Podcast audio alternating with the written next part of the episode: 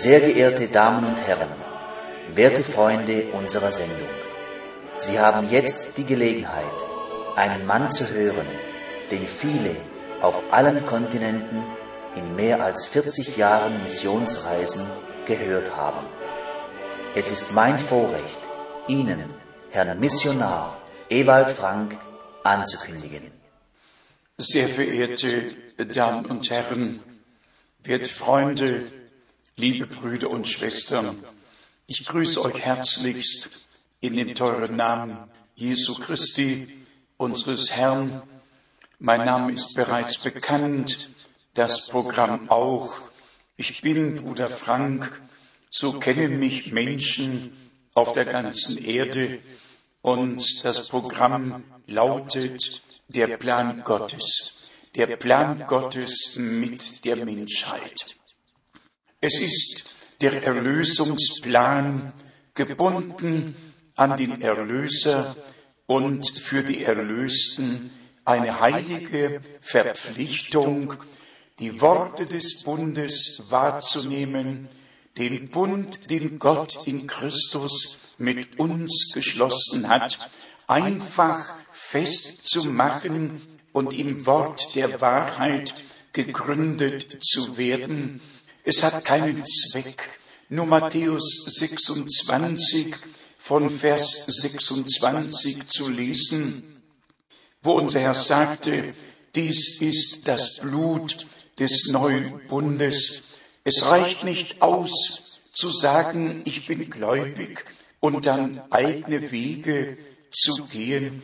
Der Zeitpunkt ist gekommen, wo alle, die von Gott begnadigt worden sind, auf die Stimme des Geistes hören der das Wort offenbart und uns zum Anfang zurückführt, zu den wahren Lehren und der Praxis der Urgemeinde, als noch keine Deutungen waren, als das Wort den Vorrang hatte und die Gemeinde im Wort gegründet war und wie Paulus in Apostelgeschichte 20 sagen konnte, ich habe euch den ganzen Ratschluss Gottes verkündigt, so möchte auch ich am Ende meiner Laufbahn sagen können. Und schon heute, ich habe euch den ganzen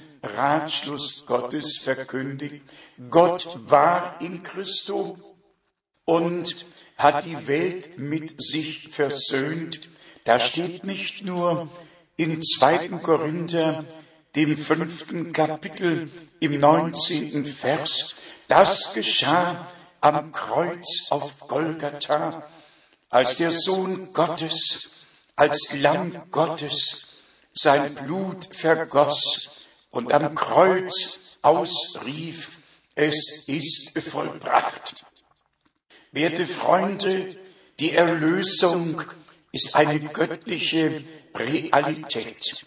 So wie der Sündenfall eine Realität war und wir von Gott getrennt dem Tode preisgegeben worden sind, so ist die Erlösung eine göttliche Realität.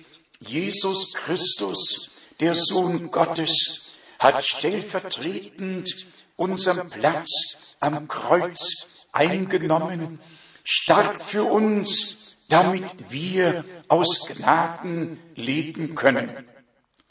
Der zweite Schritt, nachdem wir gläubig geworden sind, ist die Glaubenstaufe. Gemäß Markus 16 von Vers 15 gab unser Herr den Missionsbefehl, dass die gläubig gewordenen getauft werden sollen. So hat er es schon in Matthäus 28 ausgesprochen, dass wir in alle Welt gehen, das Evangelium verkündigen, alle Völker lehren und sie dann in den Namen, in dem sich Gott als Vater, Sohn und Heiliger Geist geoffenbart hat, hineintaufen.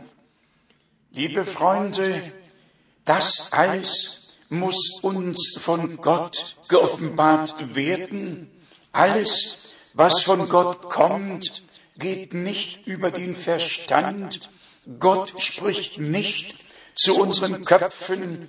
Gott spricht zu unserem Herzen.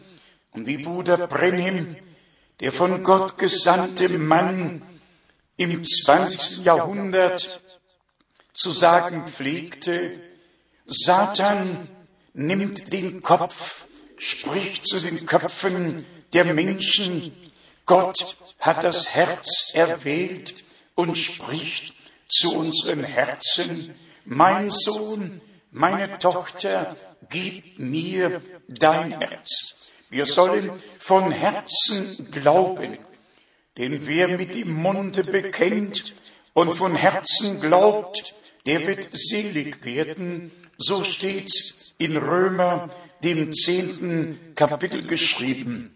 Doch zurück zu dem wichtigen Punkt. Jesus Christus, unser Herr, spricht in Johannes 7, Vers 38, wer an mich glaubt, wie die Schrift sagt, das ist die Bedingung. Wer so glaubt, wie die Schrift lehrt, wie die Schrift sagt, wie es uns im Worte Gottes aus dem Urchristentum überliefert wurde, der ist auf dem rechten Weg. Wer nicht so glaubt, wie es uns in der Schrift gesagt wird, ist auf einem religiösen Wege und das ist immer ein Irrweg. Gott hat uns nicht eine Religion gebracht, er hat uns mit sich selber versöhnt und Jesus Christus allein ist der Weg, die Wahrheit und das Leben. Er hat sich geopfert. Er war gehorsam bis zum Tode, bis zum Tode am Kreuz, um uns aus dem Eigenwillen, aus dem Ungehorsam, aus dem Unglauben herauszureißen und uns auf den Glaubensweg, auf den Gehorsamsweg zu bringen, wie Paulus an die Römer schreibt, dass er glaubensgehorsam unter allen Völkern wirken möchte durch seine Verkündigung. Liebe Brüder und Schwestern, wir leben in einer ganz entscheidenden Zeit. Es ist der Höhepunkt der Menschheitsgeschichte. Wir sind angekommen an einem Scheidewege. Menschen können nicht länger neutral bleiben. Sie müssen sich entscheiden für Christus oder für den Antichristen, für Gott oder für den Teufel. Und vergessen wir es nicht, der Teufel ist religiös. Er kommt weiß gekleidet als Engel des Lichts. Der Satan kam schon gemäß Hiob Kapitel 1 Vers 6, in die Versammlung, die Gott anberaumt hatte im Himmel, als alle Söhne Gottes vor dem Angesicht des Höchsten sich einfanden. Da war auch der Satan unter ihnen. Und wer Kapitel 2 liest, im Hiob wird feststellen, dass Gott Herr wieder eine Versammlung anberaumte und Satan war wieder mitten unter ihnen und Gott er sprach sogar mit ihm und fragte, hast du auf meinen Knecht Hiob Acht gegeben?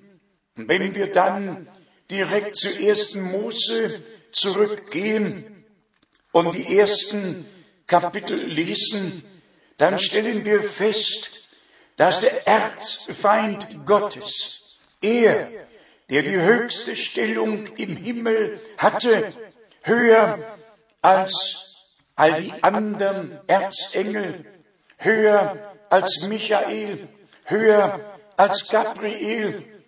Aber es kam der Moment, wo Luzifer, was in unserer Sprache Lichtträger bedeutet, mit dem was Gott ihm zugeordnet hatte, nicht zufrieden war, sondern die fünf Ich will ausgesprochen hat.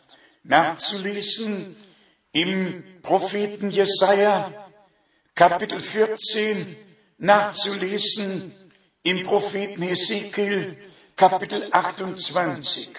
Werte Freunde, wir gehen bis zum Anfang zurück, denn Genesis für das erste Buch Mose, das Wort, das verwendet wurde in der hebräischen Sprache Bereshit, Ursprung, Anfang. Alles hat seinen Anfang genommen, seinen Ursprung dort, dort, als die Dinge begonnen haben. Auch die Anbetung, die Opferung, kein war genauso religiös wie Abel. Er hat einen Altar gebaut, hat Opfer dargebracht, allerdings nur von den Früchten des Feldes.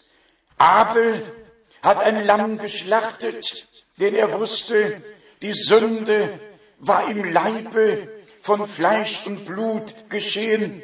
Und es müsste Blut vergossen werden aus dem Tierbereich, weil Satan den Schlangen verwendet hatte, aus dem Tierbereich, um Eva zu betrügen, zu verführen.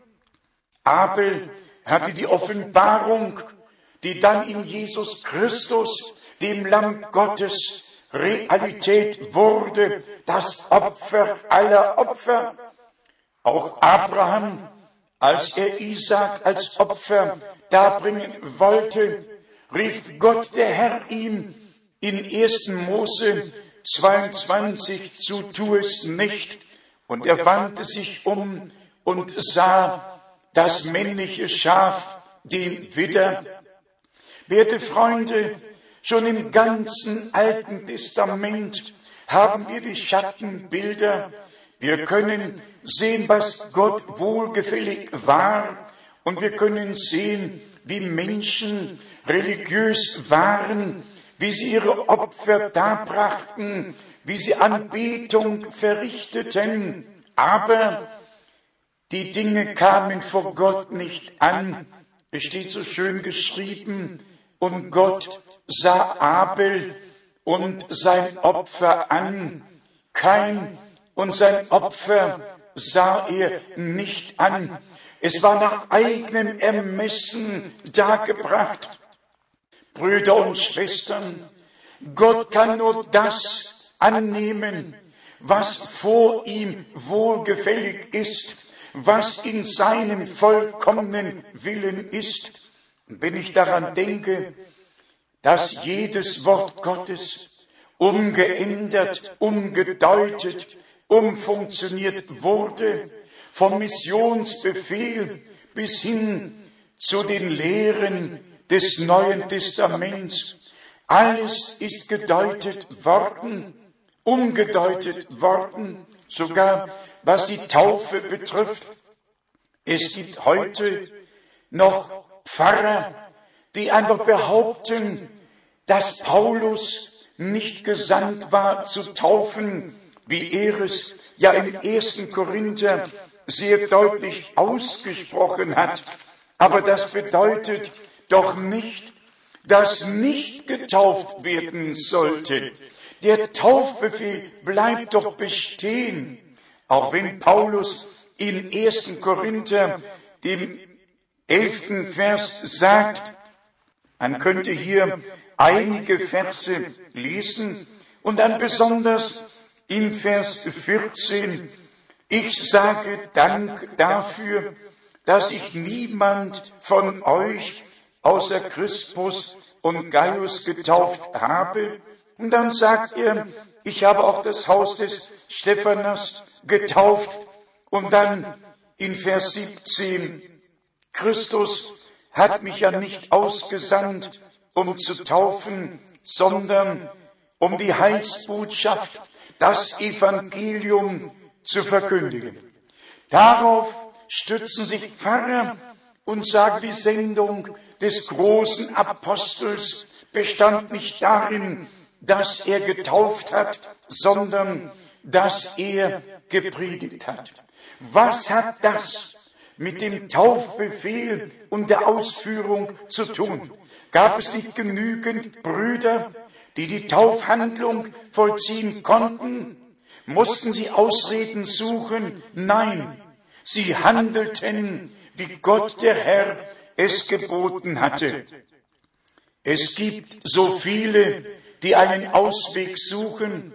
Die einen gehen zu 1. Korinther 1, die anderen schlagen die Apostelgeschichte auf und lesen vom Kerkermeister zu Philippi, dass er mit seinem ganzen Hause getauft wurde und sagen dann einfach, es ist doch möglich, dass doch auch Säuglinge und Kinder waren. Sie lesen nicht, was vorher steht, dass Paulus dem ganzen Hause das Evangelium verkündigt und dass alle gläubig geworden sind und dass danach die Taufe stattgefunden hat. Heute, nach 2000 Jahren, muss man der Geistlichkeit vor Augen halten, dass eine Säuglingsbesprengung ja gar keine Taufe ist. Das geht doch zurück auf die Zwangschristianisierung des vierten und fünften und der folgenden Jahrhunderte. In den ersten beiden christlichen Jahrhunderten sind nur gläubig gewordene getauft worden. Das berichtet die neutrale Kirchengeschichte. Aber die meisten haben sich festgefahren, sie bleiben in ihrer kirchlichen Lehre und das, was gegen sie sprechen würde, lassen sie beiseite und die Bibelstellen, die sie deuten können, ziehen sie auf ihre Seite. Schluss mit allen Deutungen, mit allen Ausreden, mit allen eigenen Wegen zurück zum Worte Gottes, zurück zum Glaubensgehorsam. Jetzt, so nahe vor der Wiederkunft Jesu Christi, geht es doch um die Herausrufung der Brautgemeinde.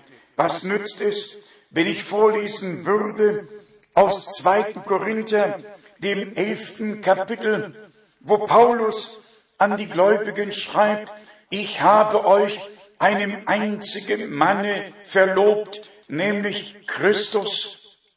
Wenn er dazu sagen muss, ich fürchte aber, wie Satan Eva verführt und betrogen hat, dass auch ihr leichtfertig seid und betrogen werden könntet.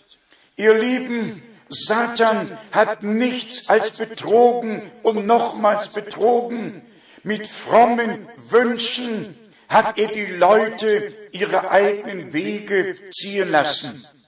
Wenn wir heute in die Christenheit schauen, 342 verschiedene christliche Glaubensrichtungen, Kirchen, Freikirchen, Denominationen, aber nur ein Gott, nur eine Bibel, nur ein Evangelium. Und wenn wir dann zur Apostelgeschichte 2, 42 zurückgehen. Dort steht geschrieben, und sie blieben in der Lehre der Apostel, im Brotbrechen, in den Gebeten und in der Gemeinschaft.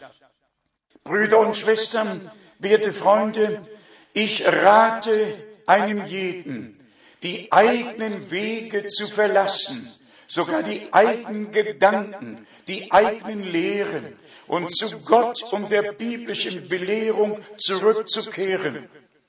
Es muss sein, dass ich auch darüber informiere, dass Gott in unserer Zeit einen Boten hatte, und so steht es geschrieben in Malachi 3, Vers 1, dass Gott einen Boten vor dem ersten Kommen Christi sandte.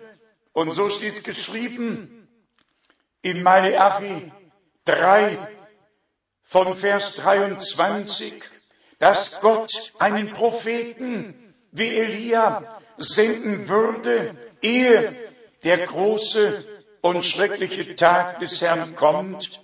Und der Herr hat's wiederholt in Matthäus 17, Vers 11. Wahrlich, Elia kommt und wird alles wieder in den rechten Stand bringen. Liebe Brüder und Schwestern, ihr könnt darüber spotten, ihr könnt aber auch darüber beten und Gott um Klarheit bitten, wenn ich euch jetzt sage, ich, Ewald Frank, habe zehn Jahre lang das übernatürliche Wirken Gottes, das mich in die Tage der Bibel, in die Zeit unseres Herrn, in die Zeit der Apostel zurückversetzt hat, persönlich miterlebt von 1955 bis 1965 hatte ich das Vorrecht, den Dienst Bruder Brennims persönlich immer wieder neu mitzuerleben.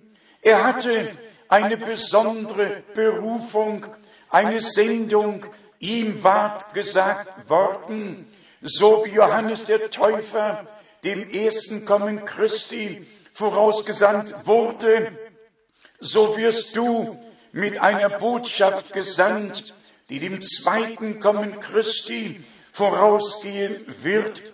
Brüder und Schwestern, das ist keine erfundene Story. Das ist wahr.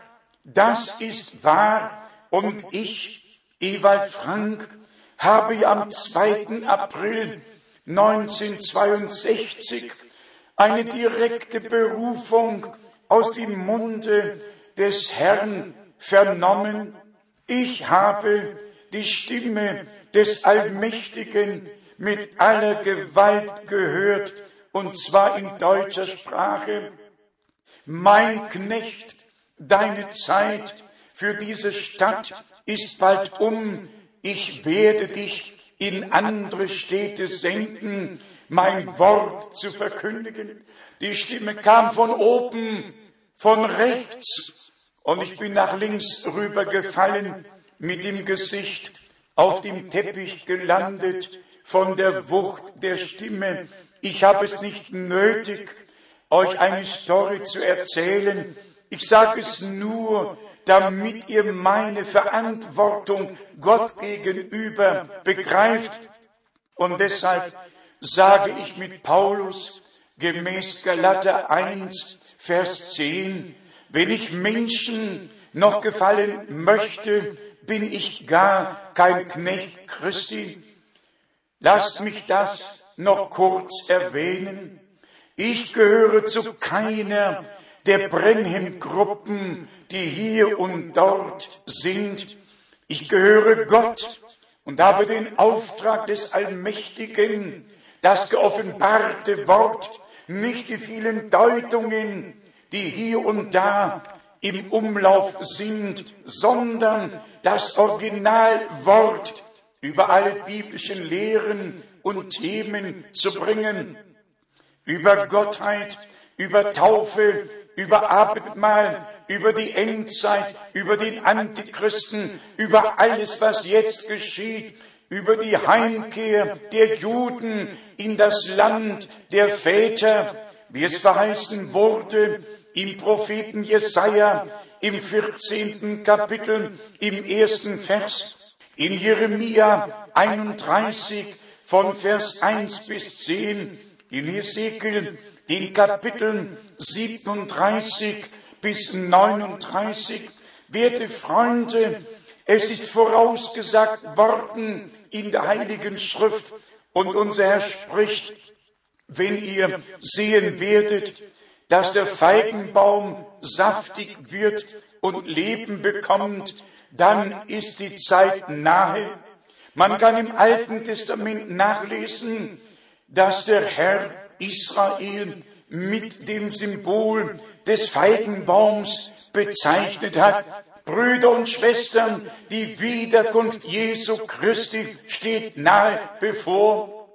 Seine Braut muss sich bereiten, wie in Offenbar 19 geschrieben steht, und seine Braut hat sich bereitet. Es muss geschehen, wie in Matthäus 25 geschrieben steht, siehe, der Bräutigam kommt, macht euch auf, ihm zu begegnen. Und ich möchte, dass Sie zu der Schar gehören, von der geschrieben steht, Matthäus 25, Vers 10, und die bereit waren, gingen ein zum Hochzeitsmahl, und die Tür ward verschlossen. Siehe, der Bräutigam kommt, macht euch auf, ihm zu begegnen. Möge ihnen Glaubensgehorsam aus Gnaden geschenkt worden sein. Auch durch diese Predigt sollen sie ermutigt werden, alles zu verlassen, um dem Herrn zu folgen, in den Fußspuren der Apostel zu gehen, in den Fußspuren der Urgemeinde. Lesen Sie Gottes heiliges Wort unter Gebet und es wird Ihnen durch den Geist Gottes geoffenbart werden. Möge der Herr alles segnen. Es würde mich freuen, von Ihnen zu hören. Seid nun der Gnade Gottes anbefohlen und der Friede Gottes sei mit euch allen in Jesu heiligem Namen. Amen.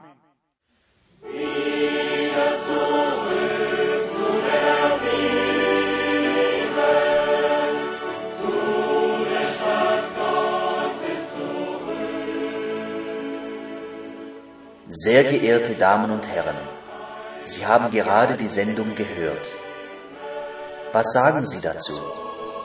Natürlich ist eine solche auf die Heilige Schrift gegründete Predigt ganz anders, als wir sie gewohnt sind. Sollten Sie daran interessiert sein, mehr über den Heilsplan Gottes mit der Menschheit zu erfahren, würden wir uns freuen, von Ihnen zu hören. Kostenlose Literatur wird auf Anforderung zugesandt. Unsere Anschrift ist Missionszentrum, Postfach 100 707 in 47707 Krefeld